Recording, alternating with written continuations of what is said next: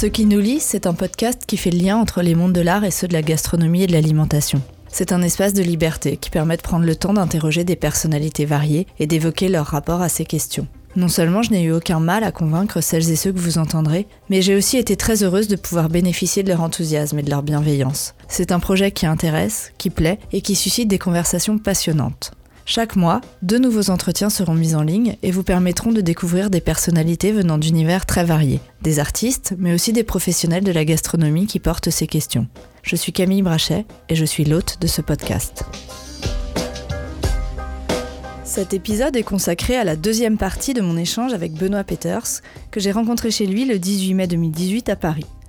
Benoît Peters est l'auteur de la bande dessinée Comme un chef, et jusqu'à la parution de cet ouvrage, il était surtout connu pour son travail sur la bande dessinée. Dans ce deuxième volet de l'entretien, il m'a expliqué pourquoi il n'était pas devenu cuisinier et il m'a parlé de ses compétences en cuisine. Il a aussi évoqué, en écho aux propos tenus par Olivier Rollinger précédemment, l'importance du personnel de salle.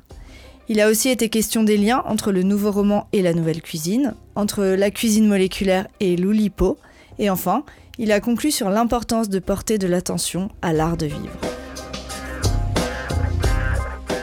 Les gastronomes, comme vous le disiez, se contentent plus de savoir si c'est bon en goût, euh, mais est-ce que c'est bon pour la planète? Ils se demandent aussi d'où viennent les produits, dans quelles conditions euh, ça a été élevé ou cultivé. Est-ce que vous, vous diriez que vous êtes quelqu'un d'engagé euh, dans vos pratiques, dans la diffusion des discours? Est-ce que vous consommez bio, local? Quelles sont vos pratiques à vous personnellement? J'essaye d'éviter euh, l'aliment préparé le plus possible. J'essaie d'éviter l'aliment qui a voyagé euh, bêtement. J'essaie de me rapprocher de la saisonnalité. Mais bien sûr, je suis loin de maîtriser à 100% mon alimentation et c'est une prise de conscience qui se fait peu à peu. Il est vrai qu'avec la publication de l'album Comme un chef, euh, j'ai eu l'occasion, comme je le fais avec vous, de parler plus de la cuisine, de rencontrer plus de chefs et donc euh, je deviens un peu plus aigu sur ces questions et comme je vais donner euh, une série de conférence sur ce thème, j'irai encore plus loin. Je ne veux pas non plus transformer la préparation d'un repas en parcours du combattant, euh, avec un, examen de chaque produit, mais développer une forme de conscience là-dessus, se demander quelle est la place de l'alimentation carnée dans notre alimentation quotidienne. Ce sont vraiment de bons sujets de réflexion. Je ne prétends pas être vertueux ou parfait là-dessus, mais disons, je chemine autour de ces, de ces questions et je pense que les jeunes générations de cuisiniers et de mangeurs le feront encore beaucoup plus. Moi, j'ai grandi avec un certain type d'habitude, un certain type de culture quotidienne du repas qui n'était pas celui-là. C'est vrai qu'on avait quand même euh, une alimentation carnée, viande et poissons au centre du repas. Aujourd'hui, on voit que les chefs sont obligés de faire très très attention à ça, pas seulement pour les végétariens ou les véganes, mais pour ceux qu'on appelle aujourd'hui les flexitariens, qui diminuent très fortement la place de l'alimentation carnée. On avait dans la tradition de la cuisine française cet horrible mot qui était le mot de garniture, c'est-à-dire, vous alliez avoir euh, le turbo, le filet de turbo et, ses garnitures, sa garniture. Et la garniture était souvent quelque chose d'extrêmement ennuyeux, qui était à peine le légume d'ailleurs. C'était souvent du féculent ou des trucs en croûte, enfin des petits machins. Et, et ça, c'est fini, je pense. Vraiment, ce côté-là, la garniture. Euh, pourquoi ça serait pas la coquille Saint-Jacques qui devient la garniture euh, du poireau ou de l'endive? Il n'est pas nécessaire. évidemment, on le sait, on y a des cuisines comme euh, cuisine indienne, par exemple, qui arrivent à des résultats forts, avec des goûts puissants, riches riche, varié, sans euh, éléments carnés ou avec, dans d'autres cuisines, un minimum, c'est la cuisine d'Afrique du Nord, parfois un minimum qui sert à, à, relever le plat on a dans la cuisine française un gros, gros travail encore à faire sur les condiments, les épices et les herbes euh, qu'on n'utilise pas suffisamment. Voilà des choses qui, par exemple, ne sont pas nécessairement coûteuses. On peut avoir un pot avec des herbes fraîches. Il faut sortir de ces trucs horribles qu'il y avait dans ma jeunesse. Là, c'est les herbes surgelées, totalement insipides, les herbes lyophilisées, qui n'ont aucun goût, les vieux pots d'épices qui ne ressemblent à rien. Ils ont juste la couleur du colorant qui les différencie. Non, là, vraiment travaillons avec ça parce que sur un certain nombre de choses, on peut métamorphoser, vous métamorphoser une soupe, une salade, rien que dans cette manière. Euh, Michel Guérard disait dans, dans, dans, son livre récent, la vinaigrette, il y a peut-être quelque chose de plus intelligent à faire avec une salade que la vinaigrette. Non pas que la vinaigrette soit mauvaise, mais si c'est l'automatisme, c'est comme si vous serviez tous les poissons avec un beurre blanc. À un moment, on peut aussi se dire, ça va, si, on ne sert pas tous les poissons avec un beurre blanc, pourquoi devrait-on faire toutes les salades avec une vinaigrette? En plus, parfois une vinaigrette faite avec huile et vinaigre quelconque, moutarde mise, on ne sait pas trop pourquoi on met la moutarde, on la met parce qu'on a toujours fait comme ça.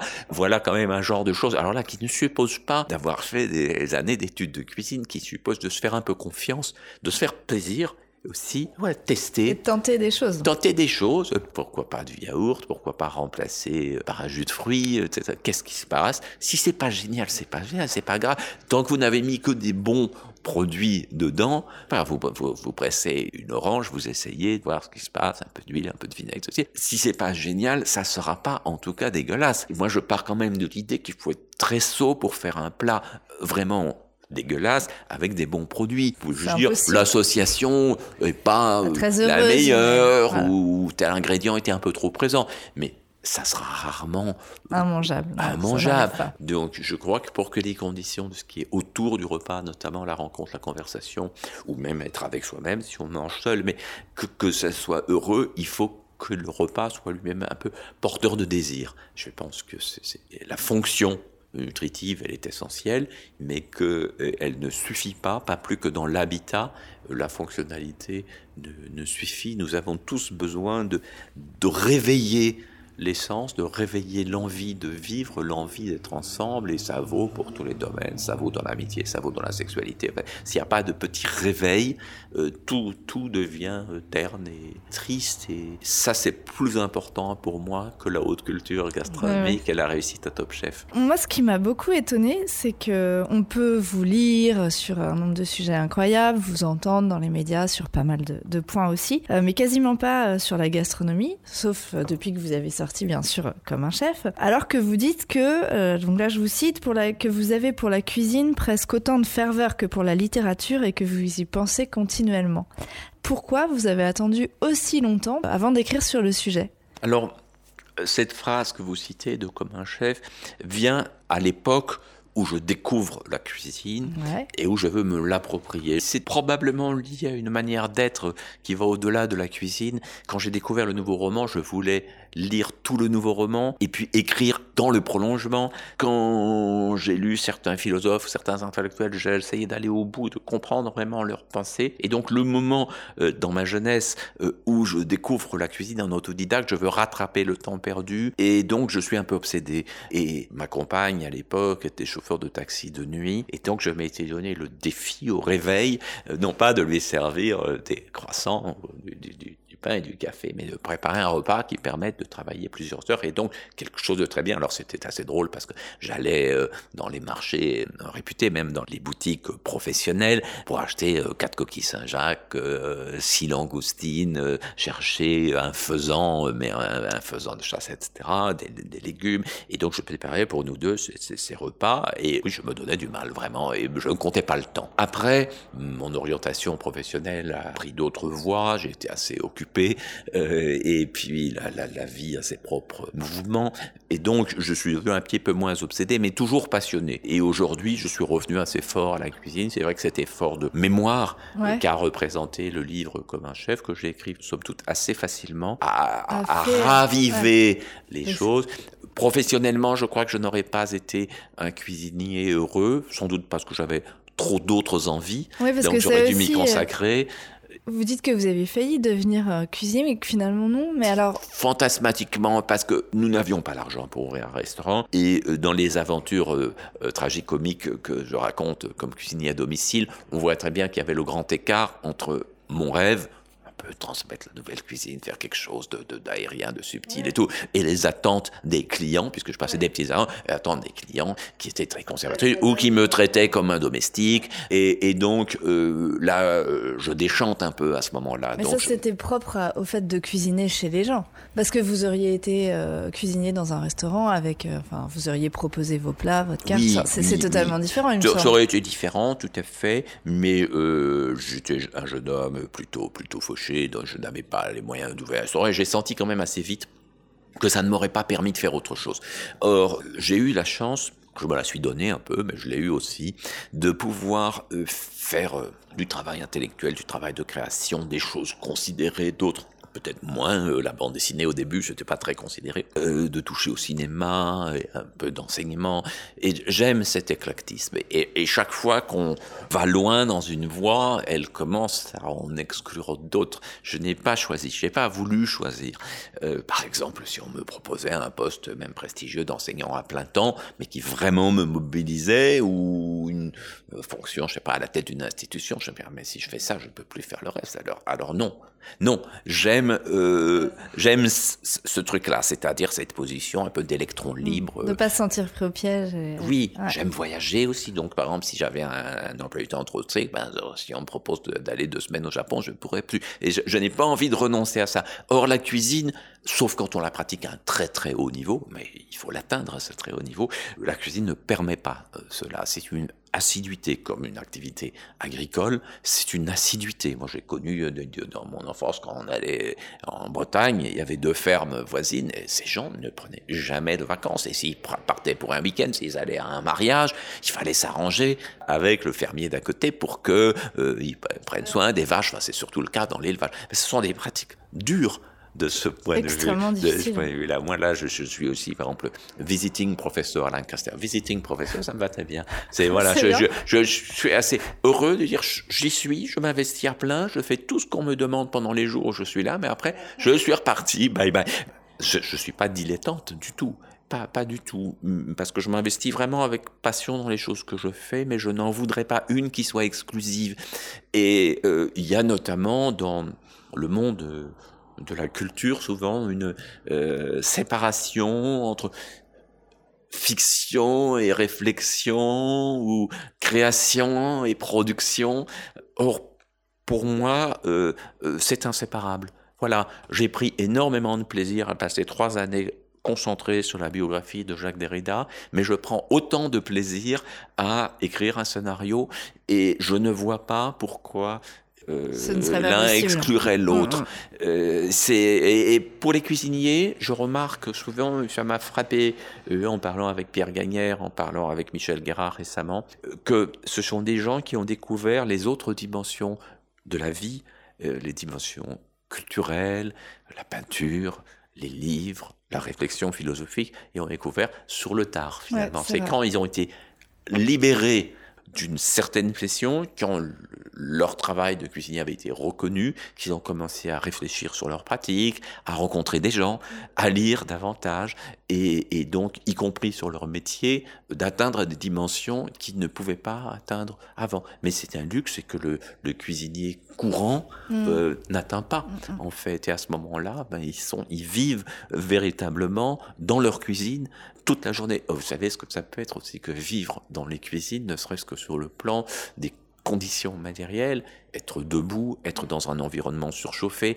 être souvent coupé de l'extérieur, être très nombreux dans un petit espace, avec des rapports qui ont été longtemps des rapports extrêmement durs, voire violents, euh, qui aujourd'hui essaient, je pense que c'est aussi la philosophie culinaire fait partie de ça, essaient d'être des rapports plus harmonieux, même si la hiérarchie existe, même si une brigade est quelque chose de construit, ça n'a pas à être construit sur une autorité brutale, repenser aussi le rapport entre le personnel de cuisine et le personnel de salle, à arriver à une fluidité, parce que je pense que le service, c'est aussi l'intelligence de la cuisine qui se continue, et que si le service contente de déposer les assiettes, on a perdu quelque chose, c'est votre contact. ça, c'est le euh, discours d'Olivier Rollinger qui veut maintenant qu'on les appelle les acteurs de salle, parce que justement, il considère qu'ils sont extrêmement importants et n'ont pas, et pas à être...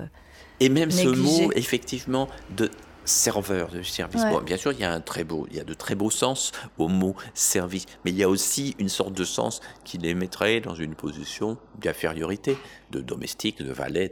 Or, euh, pour moi, on est dans, avec des partenaires. Tout à fait. Euh, et, et, je le sens dans certains endroits, je l'ai senti dans d'autres pays que la France, où vous avez vraiment l'impression d'être reçu par des gens passionnés qui dialoguent avec vous, mais qui se sentent absolument vos égaux. Ils, ils, sont sur un pied d'égalité avec vous. Il n'y a pas de servilité. On a, vous vous, souvenez de cette époque euh, où peut-être vous ne l'avez-vous pas connu, mais où on fumait encore dans les restaurants et quand les gens sortaient avec cigarettes, le serveur se précipitait avec le briquet comme ça, qui t'a interrompu une conversation.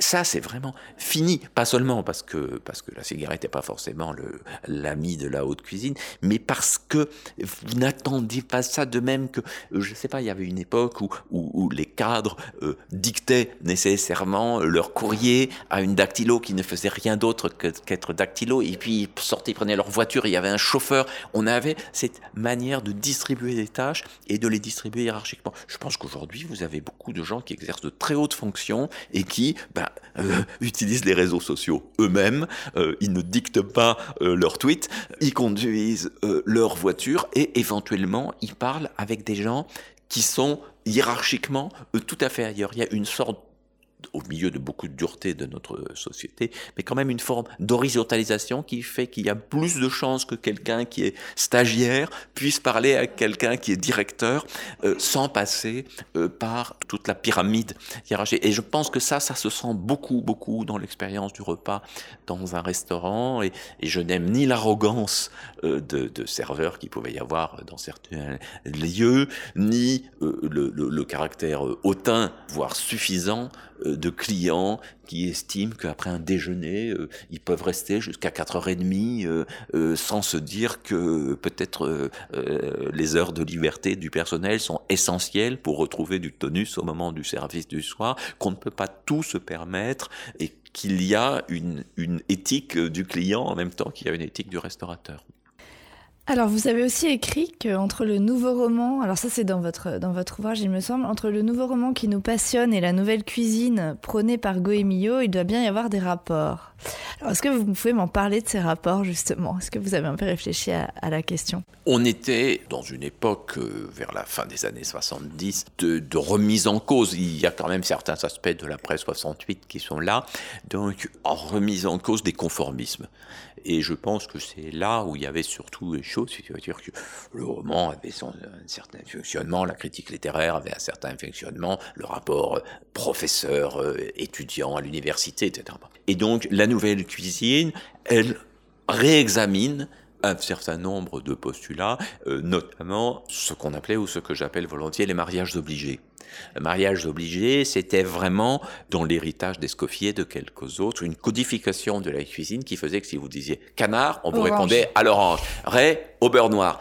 Et à un moment, on dit attendez, euh, et les accompagnements euh, automatiques. Et donc là, je pense qu'il a fallu sortir de ça, se dire c'est juste des habitudes, ce ne sont pas des lois, euh, le canard euh, euh, ne marche pas avec l'orange main dans la main en attendant de se retrouver sur l'assiette du, client, des formes de présentation qui étaient alambiquées, du faux décoratif c'est-à-dire enfin le côté pièce montée qu'on retrouvait jusque dans la, la, cuisine salée, des cuissons pas assez précises, eh bien tout ça pour moi avait des échos avec ce qui se pratiquait dans d'autres disciplines, par exemple, débarrasser un texte philosophique de ses commentaires et revenir à la lecture du texte.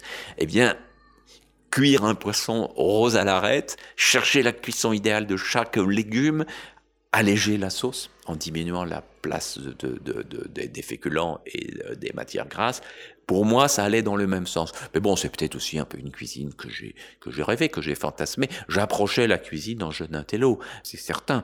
Il n'empêche que quand on l'a fait, il suffit pas d'être un jeune intello. Il faut quand même avoir choisi le bon produit et puis arriver à la à réaliser. Je ne suis pas du tout quelqu'un de manuel au départ, mais dans la cuisine, oui, un petit peu. Pas au sens de la réussite de performance euh, qu'évoque Willy Slavinsky pendant son apprentissage, où il dit j'apprends à tourner les légumes plus vite que tous les autres, etc. C'est-à-dire j'apprends à maîtriser vraiment une technique, ça c'est magnifique, ça je, ne suis pas capable de le faire, mais euh, quand même euh, bah, apprendre, oui, à, cuisiner avec une certaine efficacité, à surveiller les, cuissons, à avoir des sauces qui ne tournent pas, avoir du bon matériel dans la mesure où on peut l'avoir. C'est vrai qu'une casserole en cuivre, ça change tout pour euh, réussir une, une sauce. Mais se dire, tiens, il y a des, des sauces, euh, voilà, enfin, si on fait un sabayon, par exemple, avec un peu d'entraînement, on ne le rate plus.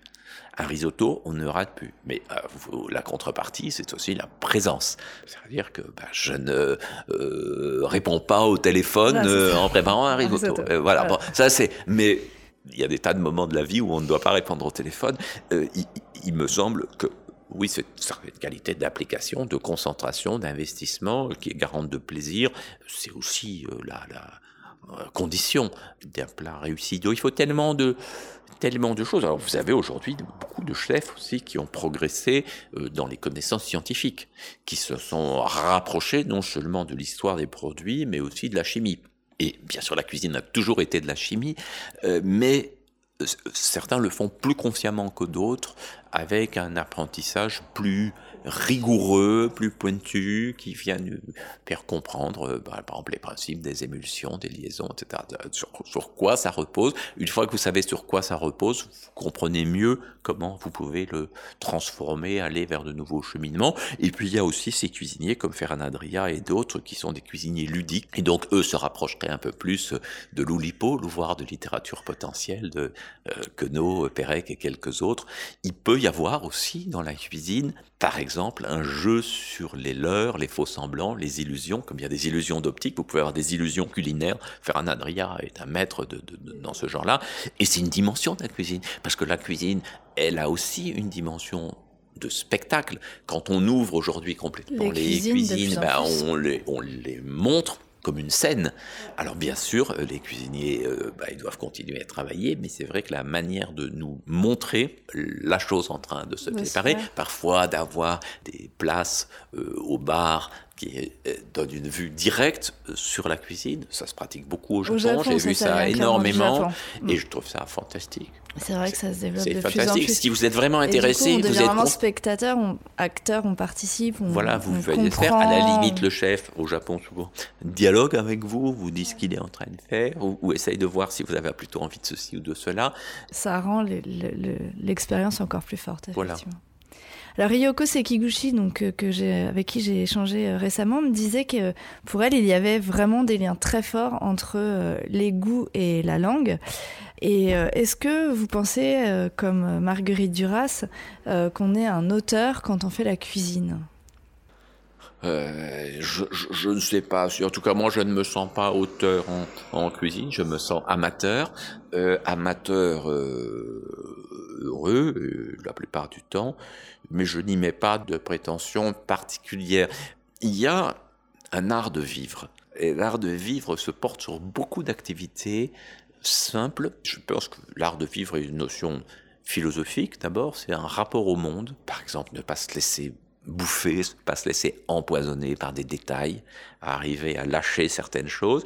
Mais l'art de vivre, c'est aussi pratiquer euh, un certain nombre de choses. Ça peut être la, décoration, euh, le jardinage, la promenade, la cuisine, euh, les, pratiquer avec attention et affection, euh, sans les considérer comme négligeables. À partir de là, il n'est pas nécessaire de, vouloir les faire entrer dans le grand art. L'art de vivre est quelque chose qui se diffuse, comme l'art d'être grand-père, selon Victor Hugo. Voilà. Et je pense que c'est très très important de réintroduire une sorte de dimension esthétique dans l'ensemble de nos pratiques quotidiennes. On n'y réussit pas tout le temps, hein, bien sûr. Hein, c'est pas, je veux, faut pas en faire un impératif catégorique, mais d'essayer de se dire qu'il n'y a pas d'un côté des créateurs et d'autre côté, je sais pas quoi, le vulgum pecus. C'est pas ça, c'est qu'on peut amener de la création, de l'art, du plaisir, du désir, de l'invention, dans toutes sortes de choses. Les enfants sont très sensibles à ça et souvent ça se perd à un certain moment.